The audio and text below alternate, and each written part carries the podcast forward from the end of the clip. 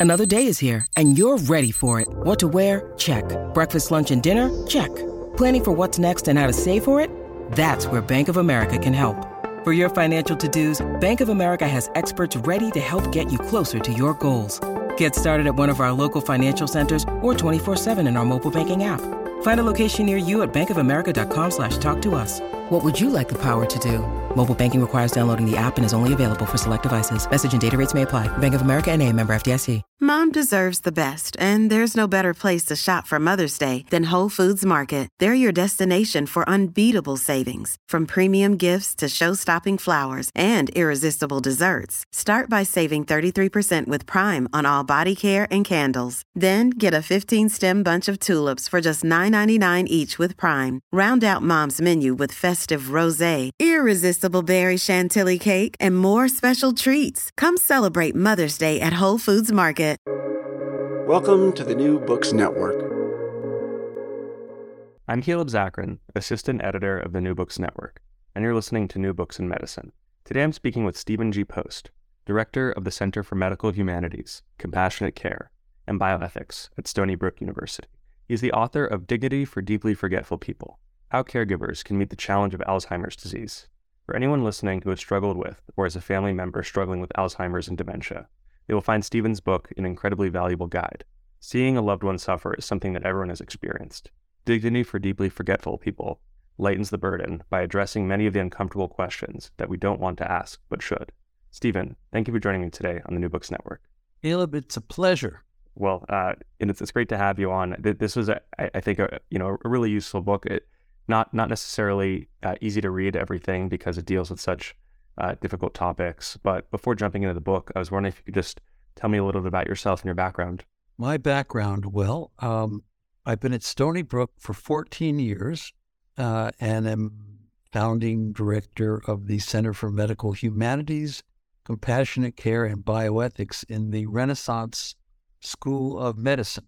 Uh, there's no quick way to say that because the humanities is crucial to understanding the experience of illness. Uh, hopefully, that will elicit empathic and compassionate virtues. And then the clinical ethics piece always goes better when you have individuals who are sensitized at that level. So it all makes sense. It's, we've done very well. We have a large master's program, and lots of medical students uh, sign on and get a joint degree. So uh, it's gone pretty well. Um, I came here after 20 years at the uh, Department of Bioethics at Case Western Reserve University School of Medicine, where I met a whole lot of wonderful people who were especially interested in neurology, like Dr. Joseph Michael Foley, one of the more distinguished neurologists of the 20th century. And I spent many years with him traveling Ohio, but also traveling North America, doing focus groups and community dialogues with caregivers. Uh, we addressed virtually every kind of quandary and issue in the care of deeply forgetful people. And this book um, is really a culmination of a lifetime of endeavor and work and joy in that particular community. I'm not an MD, I'm a PhD. University of Chicago reared. Uh, but although I taught at the Pritzker School there in a wonderful course called Social Issues in Medicine. So I bring together a lot of biological science, some social science, a lot of humanities, and uh, I'm not just a jack of all trades, but I am that. I think everyone, uh, for the most part, is has some familiarity with Alzheimer's and dementia, either uh, you know, directly coming in contact with a family member or friend that has suffered for suffered, or just hearing about you know the struggles that that other people have had. But you know, I was just wondering if, from a scientific view, you could just tell us what Alzheimer's and dementia actually are, uh, what the understanding, current understanding of it is. That's a heck of a good question because there's so much confusion, isn't there? Um, so dementia, technically, is a syndrome. It is a collection of symptoms. It can have many different causes, and the causes are typically diseases.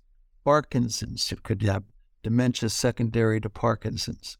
You could have dementia secondary to Alzheimer's. dementia secondary to um, chronic traumatic encephalitis, the concussion problems. Uh, you can have dementia secondary to vascular issues and small stroke events in the brain. A hundred years ago, I suppose the major cause of dementia, because people weren't living so long, um, was syphilis. So neurosyphilis was typically the cause of most dementia. That's not the case these days. We have antibiotics and the like. But dementia is a whole cluster of symptoms that has many, many different uh, causalities. Alzheimer's disease is one causality of dementia. It has it's a dementia that has a particular uh, set of features. It's progressive, irreversible, um, and um, tends to go through certain stages that are identifiable. Although you can't go too far with that because really you you see one case, you see one case. There's always this incredible variation. Alzheimer's technically named after Dr. Alois Alzheimer, who was a German neurologist, uh, and he identified these plaques and tangles in the brain of a 52 year old woman named Augusta D way back in 1907. He didn't think he discovered a disease. He thought he'd simply identified an aging brain. And his view was that if we all lived old enough, we'd get this problem. But he worked for a fellow who thought Dr. Alzheimer needs to have a disease named after him. So it became Alzheimer's disease, but he was not happy with that. And there's still a lot of debate about diagnosis. In many of the cases that that uh, come into the clinics are mixed dementia. They're they're caused by a variety of things. Um, somebody may have had some concussions playing ice hockey in New Hampshire in their boyhood or whatever. Uh, somebody may have had a fall. Somebody may have uh, uh, vascular issues. Uh, they may also have something called hippocampal atrophy, or the hippocampus, which is the place where short term memories are laid down most efficiently. That has uh, degraded to some extent. So that's one of the biomarkers. But basically, it's not that clear diagnosis. We validate it based on autopsy, but nobody really quite knows um, if that's accurate either because again, the basic science and biology of this is uh, continuing to be a mystery. So, moving to uh, more of the, the personal element of uh, of Alzheimer's uh, and and the role that caregivers play, um, we're obviously I, I have more questions, and we'll talk more about the specifics of different things that caregivers can do. But just uh, from a very you know high level gloss of some of the best ways that caregivers can ensure dignity for those living with Alzheimer's and dementia? Well, that's a great question, too. The reason this book is called Dignity for Deeply Forgetful People, uh, it's not a book entitled Dignity for People with Dementia, because I view dementia as a negative term. It's structured much like the word retardation, dementia, a decline from a former mental state. And so it invites this this attitude of well there but for the grace of god go i kind of a them versus us we're not demented they are demented it's not quite that simple. Um, it's a little more of a continuum i believe. And also um, dementia invites a lot of negative metaphors which one hears around clinics and nurses and nursing homes and the like uh, shell empty gone husk these are all out there. And um, what happens with the word dementia is that it inhibits people from really looking attentively at the individual before them, uh, picking up hints of continuing self identity, uh, recognizing purpose in actions that might otherwise seem without purpose. So, dementia is a difficult word for me. Deeply forgetful people, on the other hand, is much more a term of continuity. I have my moments when I go out behind this big hospital into this brutalist parking lot, and uh, I can forget where I parked my car, and that's not such a problem. But on the other hand, if I forget that I have a car that's parked, that's probably more serious. Um, in fact, people have written about that as a kind of threshold. It's okay to forget where you parked your car, but not that you have a car that's parked. So, uh, you know, we all have episodes of uh, forgetfulness and we're frustrated by them they're not continuous. They're not as uh, profound as they are for someone who is quote unquote uh, in the throes of dementia, uh, Alzheimer's, or whatever. But uh, we all have these experiences, and we can therefore use our imaginations and uh, try to think about what life is like for someone who's been diagnosed with X, Y, or Z. And I think when caregivers take that attitude, it's not they're, they're, the experience of my loved one is not so different than um, ordinary experience. They are more deeply forgetful. Then we can be more creative and embrace them in ways that are more uh, fulfilling. So, for, for a caregiver who's working with someone uh, who's struggling, what are some of the, the major sources of hope or things that that they can do? Uh, I know you talk about like the value of a companion animal. Uh, I was wondering if you talk about some of those, those yeah. things. Yeah. Well, that's so true. Uh, first of all, you have to be open to surprises and take them to heart because something like 70, 80% of people who are deeply forgetful, who haven't been communicating for quite a long time, their chin has been down on their chest, uh, and you're assuming that they're out of it, uh, sporadically or stimulated by personalized music. That's a big movement now across the country and across the world.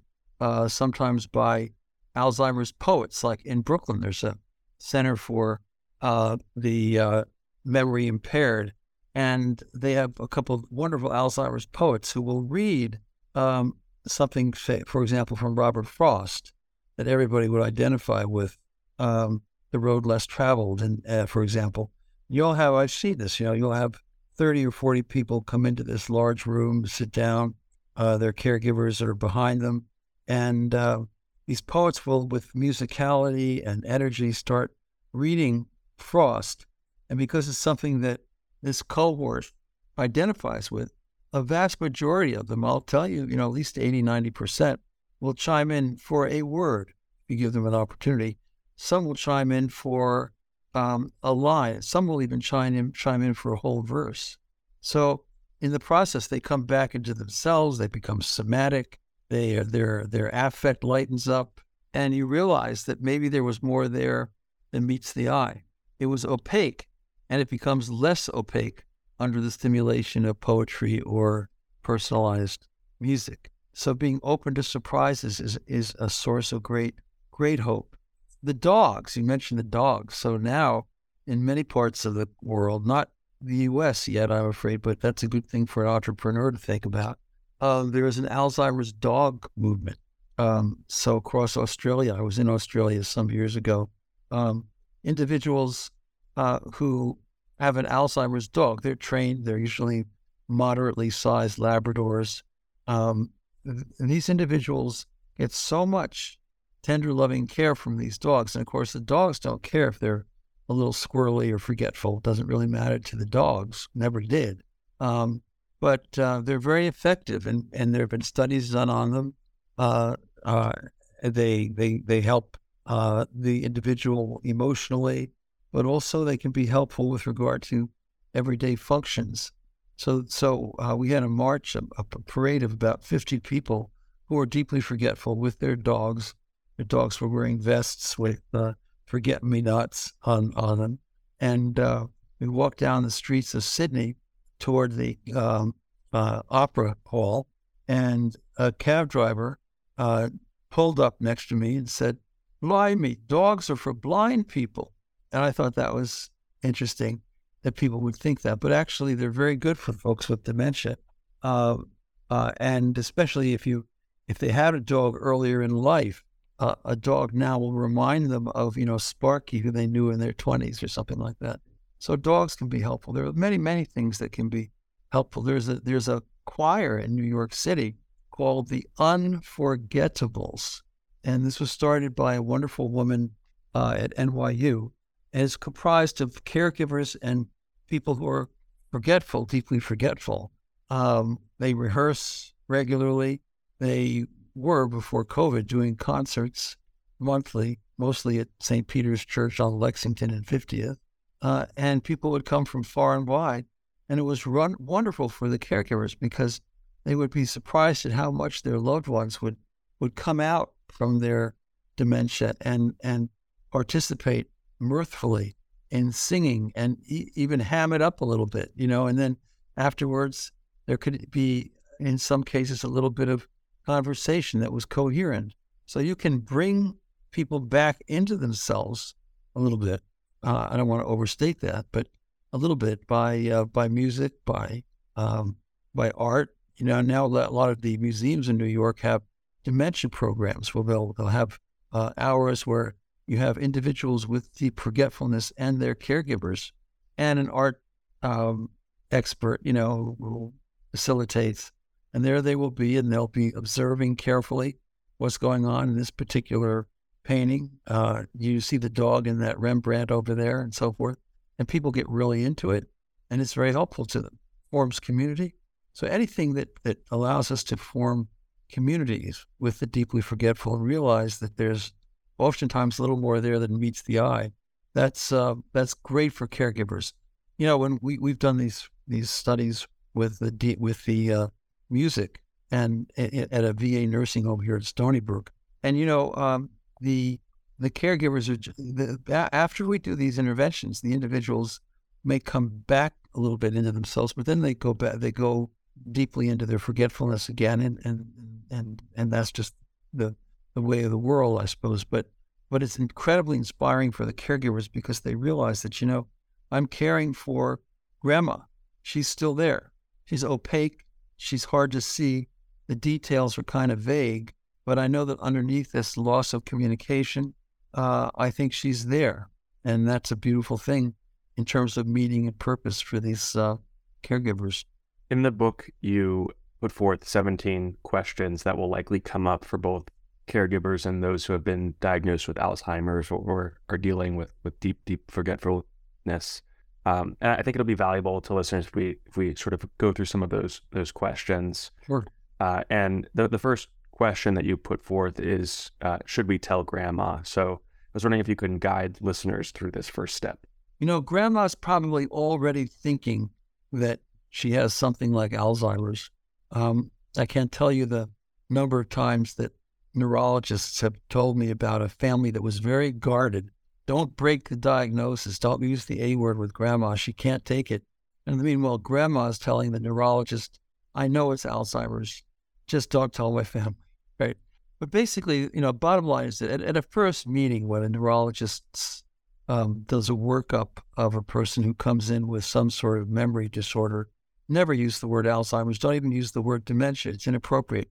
Um, you can just work with them. Just let them know that you'll be with them, that they seem to have some kind of a problem with at least short term memory. And that's usually true because your short term memory is what goes. That's the hippocampal atrophy piece. That means you can't go shopping so easily because you don't remember what you want to go shopping for, even if you write a list. But the longer term memory is pretty pretty steady, pretty intact. People will still remember what was going on in their lives 20 to 30 years ago, and they can have they can tell their narratives so you want you know you want to be careful. Um, you know, I've written a, quite a bit about this. So we think you have a, a problem with your memory. We're not sure if it's severe or not. Uh, we want to stick with you through this, and we'll certainly see you in a couple of weeks. Maybe we'll do some further testing, but make it gradual. And then if it does turn out to be something uh, quite significant, then uh, I would say use the word dementia First, because there's a lot of fear in the world about Alzheimer's, the A word. Uh, but then eventually you may want to use that word, depends. Um, so, so telling a person a diagnosis is a little more complicated in this area than in some others, uh, because if they aren't suspecting it and they have insight into their losses, it can be very devastating. So, for someone experiencing, you know, dementia or deep forgetfulness, um, not just beyond that, but they've actually reached the point where they've might have they've been diagnosed with with Alzheimer's. Um, you know, how quickly do they normally decline, uh, and what is that process like? Right. Well, in the initial stage, which is uh, called mild, the mild stage, they're still insightful into most things. Um, they are reasonably uh, capacitated, but they know that they're losing um, certain aspects of themselves. And that's difficult. That's when you get real suffering with people who are deeply forgetful. they're insightful into their losses and they're frightened by those losses. Um, but then they get to a point, usually within about a year, give or take, uh, where they forget that they forget. And if there's a kind point, I hesitate to use the word kindness, but if there is a kind point, just subjectively in the progression of dementia, that would be it. Because once they forget that they forget, uh, they can have a relatively benign adjustment to a deeper form of forgetfulness. Um, not always, but usually, and sometimes in a certain number of cases with some behavioral medications, but in general, they make that adjustment. Now, um, it may not look like they're happy, but at least they're not suffering from insight into their losses. Um, the um, the bottom line in that moderate stage, people are living a lot more in the pure present. If you spend time with them, you are forced out of chronological time in lots of respects. You know, all the Zen Buddhists say, live in the now. Well, if you want to live in the now, hang out with people with dementia because that's what they have. They don't have temporal glue so much. They'll have it sporadically, but not so much between past and present and future. They're kind of living in the moment.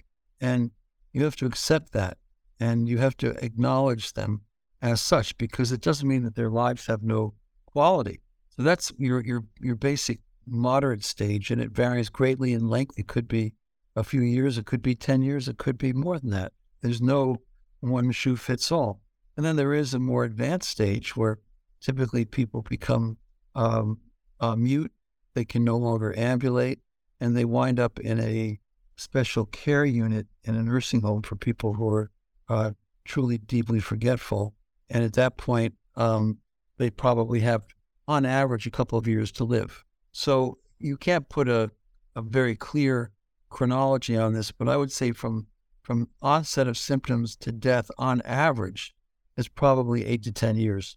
But you have cases that go on for 15 or 20 years, and you have cases that are very aggressive that will only go on for six or seven years. So it's all over the map. Are there any effective drugs out there to stop, stop or slow the progression? Uh, also, I know that there's just so much uh, money pouring into research for, for Alzheimer's treatment. So uh, if you could sort of just talk about the state. Now, I want to do this carefully because uh, I don't want to cause great despair out there in, in, in your listening audience. But bottom line is, uh, and I point this out very elaborately in the book, there are no magic bullets out there at all. Uh, I mean, I was doing some of the research on one of the more successful drugs. Uh, it is a cholinesterase inhibitor. I won't go into, I won't give its brand name because it would probably be inappropriate, but but it's one that everybody's taking. Um, what did it do in research laboratory scenarios? Um, it didn't slow the progression in the least. Um, it made a difference in a couple of symptoms, but just marginally. So people would be a little more attentive to tasks instead of having a sip from their cup of ice water and then walking away having forgotten it. They would have two sips. Or maybe if they were on the phone with uh, a loved one, they would remember the name of one of their grandchildren, whereas otherwise they, they, they, they would not. So the, the, the effects were very, very minor. Had, they had no impact whatsoever on the underlying course of the illness, nor um, did they uh, reverse symptomatology. So you get these drugs and you think they're going to help you. Well, they're really not. The only thing that people have studied at all is this, you know, individuals maybe on the drug, maybe a third of those individuals, not everybody, but maybe a third, get worse a little slower than the rest of them. So that's nothing to write home about. And uh, not that these drugs have bad side effects, they typically don't, but they have a little bit, uh, you know, GI related particularly. So they can cause considerable discomfort. Uh, you know, Americans want these drugs because we have a culture where people uh, want to do the best for their loved one, and the magic bullet is always the best. So they want the drugs, even though, even if you tell them realistically that this may not be helpful at all. And I think in general, you can almost say that, but still they want them and that's okay. It's not hurting them. Some of these uh, next couple questions I'm going to ask, I'm going to ask them from the perspective of a person who is uh, gotten a diagnosis from Alzheimer's uh, and how they might go about about it. So I was wondering, you know, if I'm diagnosed with Alzheimer's, uh, how should I go about telling others? Obviously, my doctor would know. Uh, telling family members, telling friends, what's the right time to to let people in? It's all over the map. You know, you have to look at who the person is. I knew a guy in Cleveland Heights. I spent 20 years at Case Med living in Shaker Heights. And um, we had a neighbor named Murray who was diagnosed. Remember, it's always a probable diagnosis, it's never knocked down, drag out, clear. And it's usually a combination of things. And so, the, whether there's a set rate of progression or it's relatively stable, you just don't know until you see it. But he, he, he was concerned because he knew he would be walking down the sidewalks. This, uh, this is in an older Jewish part of Shaker. Um, and he would be kind of emotionally flat, distanced when he saw old friends. He wouldn't converse with them. He might not remember their names. And so he was very frustrated by this. And when he went to a neurologist and he had a diagnosis, the, di- the, the neurologist did in fact say, well, you, you, you, you may well have Alzheimer's disease for Eureka for him, because when he heard that, he knew what he wanted to do. He went door to door in our neighborhood and he uh, told people, "Look, I'm still I'm still Murray. I have a disease. It's called Alzheimer's. I'm not quite there like I used to be, but I'm still there." And he explained that to them, and it was very meaningful to him, and and actually liberating because he didn't feel as though somehow they were viewing him as a poor friend for forgetting their names or something along those lines. Um, so that was great. And of course, if you're going to use a advanced directive and let people know that no, I don't want a tube in every orifice, natural and unnatural. When I die of this, just let me float out of here. I don't need a feeding peg. Do a little assisted oral feeding if you want, but basically, when it's time to go, it's time to go. You know, you can indicate that in a durable, powerful attorney, but you have to be capacitated to do that. You have to have your wits about you. Um, so you can't just do that. Um, the same thing holds, by the way, for that clown I describe in the book who went off to Dignitas in Switzerland. He was a street clown in in in uh, uh, San Francisco, and he was diagnosed. And um, he wanted to go off to get euthanized, which you can do. I mean, this is euthanasia tourism, and he took the flight over there, and uh, um, and that was the end of him. But you know, the, the the the point is that to do any decisional act, you have to be capacitated. So there's an advantage to knowing earlier on while you still have your abilities. So that's so, but but but in general, you know, telling people about a diagnosis is a very sensitive thing. It's very culturally shaped. I don't believe in the Western American attitude that somehow everybody has to get their diagnosis as a matter of right, because really there are a lot of people, depending on their culture, who, who, don't need to have that. Uh, there are many cultures, including, by the way, that all the Chinese Americans, Japanese Americans, they don't like the word Alzheimer's. They don't use it in their cultures. They'll speak of getting a little squirrely, but there's still a place at the table for grandma or grandpa because it's basically a Confucianist ethic or pan Confucianist ethic. And so um, they don't put that much stock in one's uh, cognitive dexterity, if you will. You're still who you are. And, and that's largely true, I believe. So um, they're pretty sophisticated. Uh, so so yeah, in general, you know, letting people know their their their difficulty. Uh, this this may be progressive.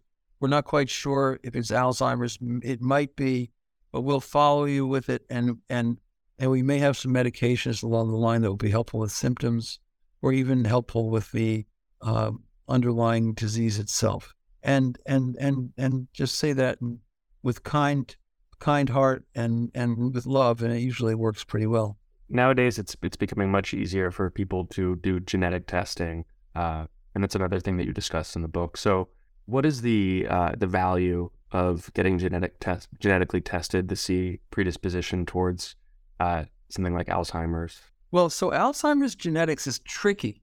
It's very tricky biologically. Listen, 98% of cases of Alzheimer's disease, uh, maybe they begin to arise around age 60, 65, about 2% of people have probable Alzheimer's, and then it doubles every couple of years. If you do the math, by the time you hit you know 80 or so, you probably got 14% of people uh, uh, with uh, with Alzheimer's. Uh, however, um, what I want to say very quickly is that it is not genetically determined. So there are susceptibility genes. Uh, what is, I won't bother you with this language, the apolipoprotein E4 allele uh, is, is a susceptibility gene, but it doesn't tell you at what point in time you're likely to succumb to Alzheimer's. So it's a completely open book chronologically, and that's not terribly useful knowledge. The only area where genetics is available, genetic testing is available diagnostically, is for people who have what's called early onset Alzheimer's. And there are two, they're called presenilin genes, presenile. And there's one on chromosome one, another on chromosome 15. Um, and if you have one of these genes, and that's again only 2% of all people with uh, dementia, and, and these are families that are very well aware of their family history. Uh, people come up with symptoms usually at about age 35 or 40, very young. There's a case on record of a woman who was 25 when she was diagnosed with early onset disorder. It's very aggressive, it, you know, and within about five to six years, an individual will probably die. It's also uh, behaviorally com- more complex than normal old age dementia, which has behavioral moments, certainly, but the early onset autosomal dominant genetic form of the disease uh, is almost ubiquitously challenging behaviorally. So I've known, I, I actually, I knew a woman whose dad had early onset dementia, uh, Alzheimer's disease. And when she was a teenager, uh, she and her mom looked after her dad. And this was difficult for her. Certainly, it would be for anybody to process that. And she swore up and down that um, if she had that genotype, she did not want to put her children in the same position that she was vis-a-vis her dad. Well, she didn't want to get typed. You, you know, she didn't want to get a basically it would have been a presenilin uh, one genotype. She didn't want to get that done. She she'd prefer not to know, which a lot of people are like that, you know. But then when she got pregnant, she wanted to know. Uh, and the reason she wanted to know, she actually had her fetus tested amniocentotically. And it turns out that the fetus carried the dominant gene. And that meant, of course, that the mother carried it too. That's how it was transmitted. And so she decided uh, to have a selective abortion because she didn't want to have a child who would have to go through the same experience that she did as a youngster. And a lot of people were up in arms. This is I, this this became an NBC radio program. Uh, she, you know, she was she was really adamant about this, and people would say, "Hey, isn't it arrogant for you to think that you have the right to fine tune the life and the lifespan of your child? Isn't that a little off the wall?" And she said, "No," and she would explain her story. And I, I ultimately, um, I did not want to judge her. I was one of those judge not lest you be judged type scenarios. I, mean, I think you can discuss it with her, but not judgmentally, because she knew what she's been through. and She knew how devastating it was, and she didn't want to pass this along. So that was um, that was what what what what happened in her case. But there have been other cases I've known where people have uh, gone up to Canada, where you can get uh, assisted suicide and euthanasia in Montreal now in Quebec. Uh, they had that test done beforehand, and see they were there in their mid 30s and they were having a little problem with memory. Uh, and they went up there and they they they they got out of this world. So so it's it's not terribly predictive generally genetics, but with, with these very unusual cases, again, families can identify easily. They kind of know this runs in the family, like Huntington's or something like that um, you can you can be tested, and insurance will cover it. Following up on that that example, to just sort of uh, generalize it uh, to the general concern that people might have about ensuring that their rights and choices uh, are respected. I was I was wondering, you know, what are some of the things that caregivers uh, and sufferers can do? You mentioned like hiring a lawyer, for example, to and creating like a living will, uh, but other things to ensure that there's no uh, risk of elder abuse or other things like that? Well, in my view, the biggest issue is what about the end of life? Look, I mean, in, in, in, in this hospital, but in every hospital across New York and wherever your listening audience is situated, I, I, would wager that today uh, in the intensive care unit, there's probably three or four or five individuals out of maybe 20 or 25 or 30 who are completely demented. There is no reason for them to be up there at all. Actually, our medical students get depressed when they see that because they wonder, what are we doing? These individuals, they don't belong in the intensive care unit. I, I mean, our medical system, I'm sorry to say, would pick and probe and needle everybody on the face of the earth until they die. But actually, what's a good dying for someone with progressive dementia? It basically means leave me in peace. It basically means, uh, you know, um, just let me have a purely natural death. And that's what I argue for in the book.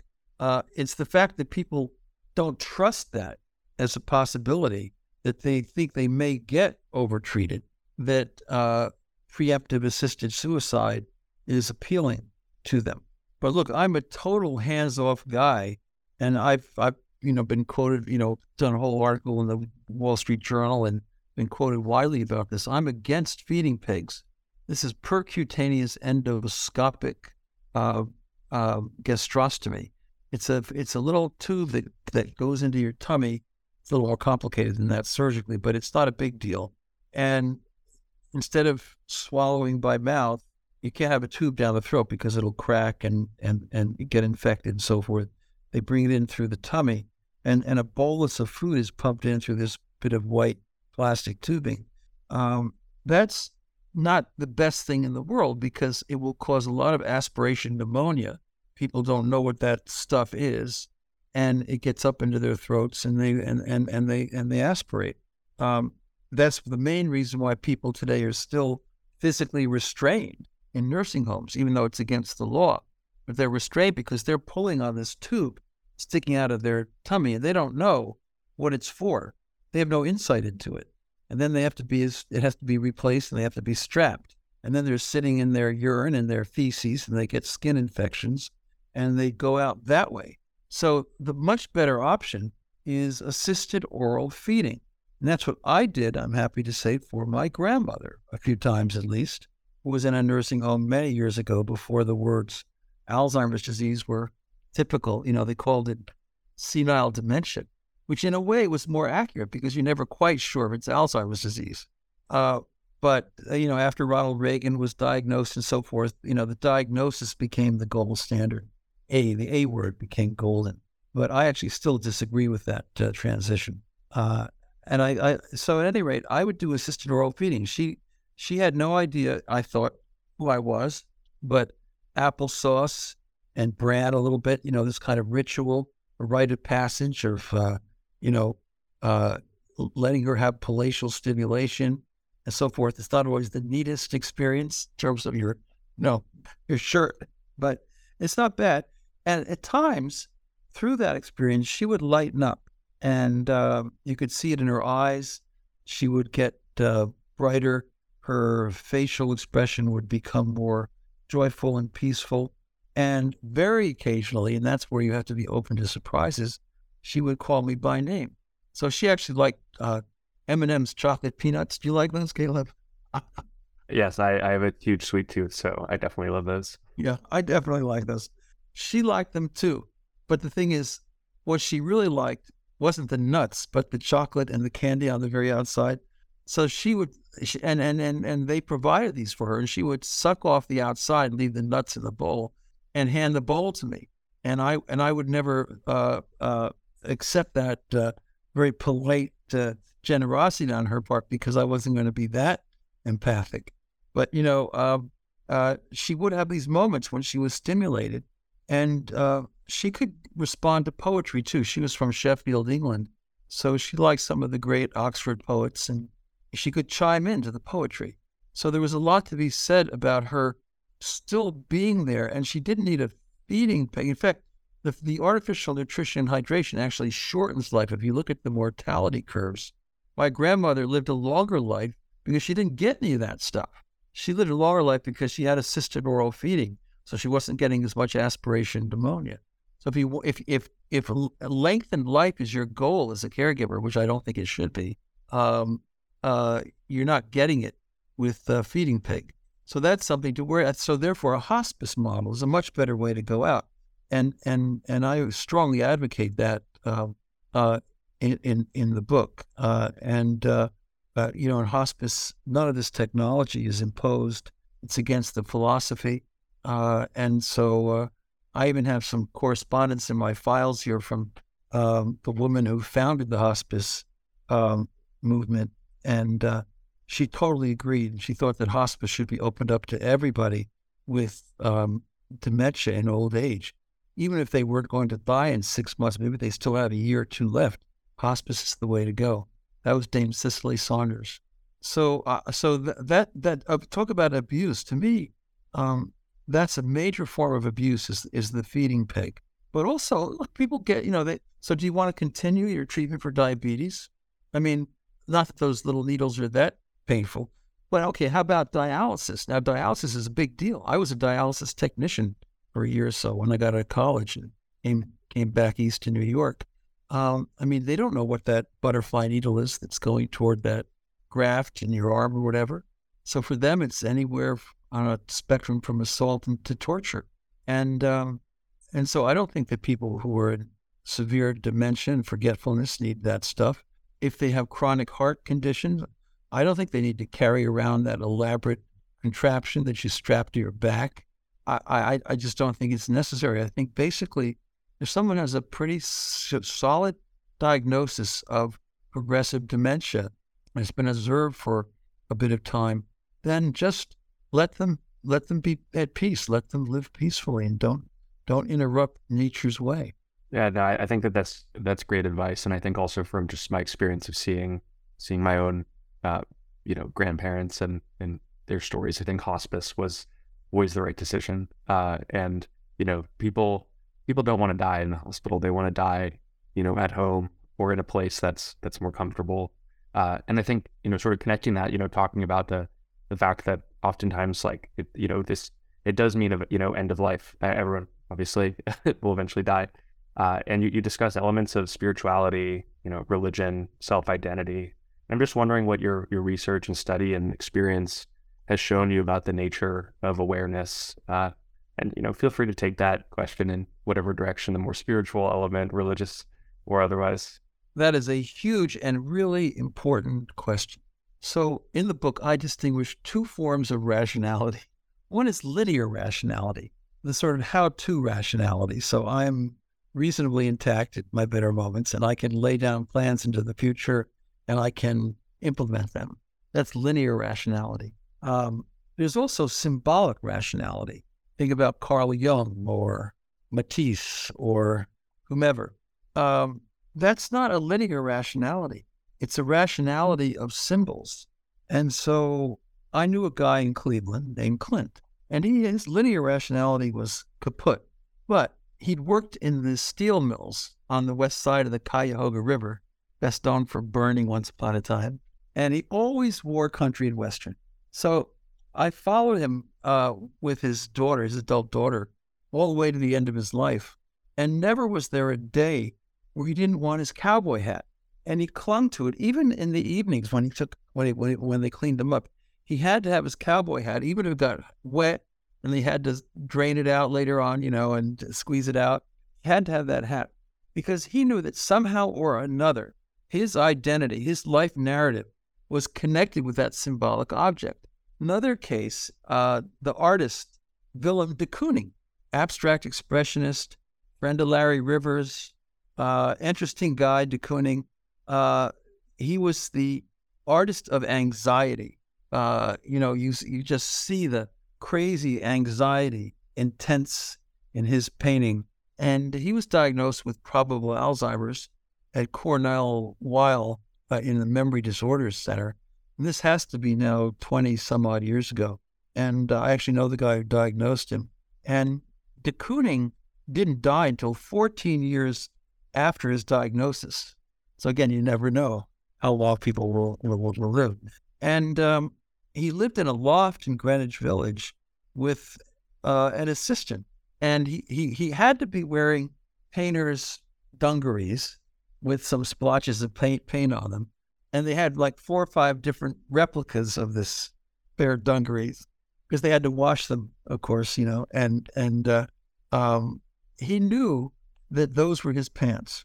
He also would rise up sporadically, unpredictably, and he would dip uh, his brush in acrylic paint, and he would rise up to the easel, and there they had a canvas, and he would paint, and his painting was not as elaborate or intense as his earlier stuff, but it was kind of beautiful in a sort of Georgia O'Keeffe type sense, although it didn't marvel with detail of her beautiful images of flowers and the like. But he was into the whites and the yellows and the and the uplift of it all. Um, so I think he became more peaceful. And you know, it's interesting. Uh, um, a lot of people floating around, not just in New York, but floating around, and they say, "I don't do nothing for nothing," quote unquote. guy, I, I was giving a talk in New York, and I was talking about the benefits of giving, which I've written a lot about. And uh, he said, "I don't care what you say, buddy. I don't do nothing for nothing." Even though I pointed out that he'd be happier and healthier and so forth if he was a little less transactional. but couldn't get too far. The way it worked out, though, you know, it, it, I mean, de Kooning painted beautifully in, in the later part of his life. And there was even, he painted for 13 and a half of those 14 years. Can you believe that? And there was a posthumous exhibit of his of his later paintings at um, uh, the Museum of Modern Art. And there were reviewers, and some of the reviewers just shot him down. They said, "Oh, he's just a husk, a shell. He's not there anymore. The real de Kooning's dead." But some of the reviewers who I like the most, who thought like I think, they said, "You know, de Kooning, he this is a miracle. For 13 and a half out of 14 years, he knew he was an artist, and his art actually, one person said, evolved into a into a more peaceful uh, spirit." And and so I think that's important. I knew, I, I, well, a friend of mine, David Keck, his his his mother, Janet Keck, was the wife of Leander Keck, who was a New Testament exegete at Yale Divinity School for like 30 years, and one of the most famous biblical scholar, scholars of his generation. So Janet became uh, deeply forgetful, and uh, you know people around the, uh, Prospect Street in New Haven would guide her around, and she got to a point where she couldn't converse with anybody. She couldn't remember who they were and they sort of counted her out, but they were still kind and generous. Why? In part because on Sunday mornings, um, they had a service at the divinity school, and she would go there. And when she heard those deeply learned hymns that she remembered from her childhood, when she spoke out these prayers in her community that were deeply meaningful to her, when she saw the light coming in through those windows, um, you know, she came alive. She would chime into everything like she'd never been gone.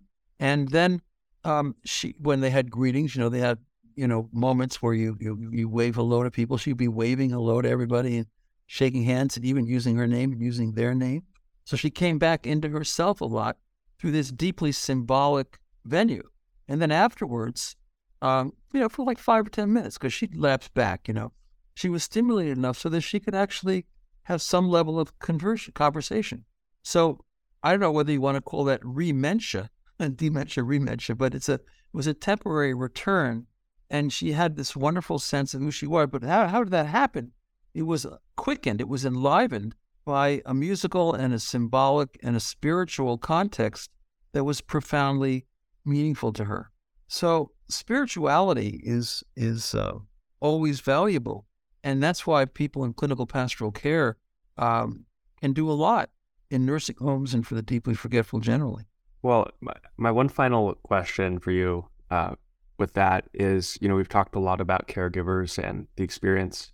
You know, is there just a sort of a, a final takeaway of how, you know, maybe some of the the you know major misconception or a way that you would want people to to change, whether it's to use the terminology of deeply forgetful or otherwise, just you know, a, a sort of a parting message for for listeners.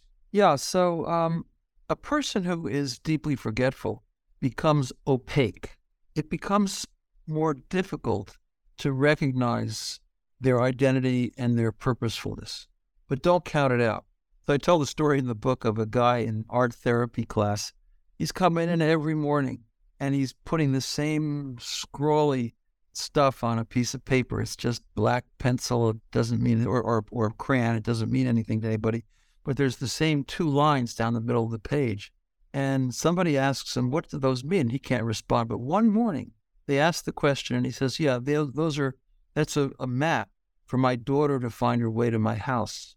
So you, you have to be really careful not to ride, not, not to dismiss these individuals. And if, if you if you look at them carefully and study them carefully, there can be a lot more there than than meets the eye. And there is such a thing as paradoxical lucidity, where, you know, completely out of the blue or coaxed a little bit by music, poetry, or whatever, they will they will have a return uh, to that expression of selfhood that you thought was long gone. So I think that that the message I have is that these people are still part of the human community. Uh, that we are all frail, even though we sometimes deny that possibility. We are all mutually dependent. When we come into the world, when we get sick, when we're older, we become dependent and highly interdependent.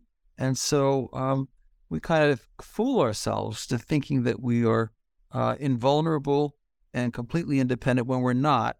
And um, we need to get over that and find a way in our world, in, uh, the name of justice, to create a medical system that doesn't just save everybody from death.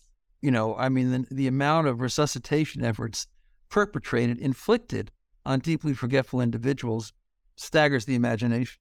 Still, um, so we need to get over that. We need to spend more of our resources providing respite care for caregivers uh, and um, making sure that we have uh, a place, an opportunity for these individuals to live out their years in relative peace and tranquility. Well, Stephen, I think I think you have that's a great message, uh, and I think it's just one that I, you know, based on my own experience, completely agree with. Uh, the book is uh, Dignity for Deeply Forgetful People How Caregivers Can Meet the Challenges of Alzheimer's Disease. Uh, Stephen, thank you so much for being a guest today. It's a pleasure, Caleb. Thanks for having me. Nice to meet you.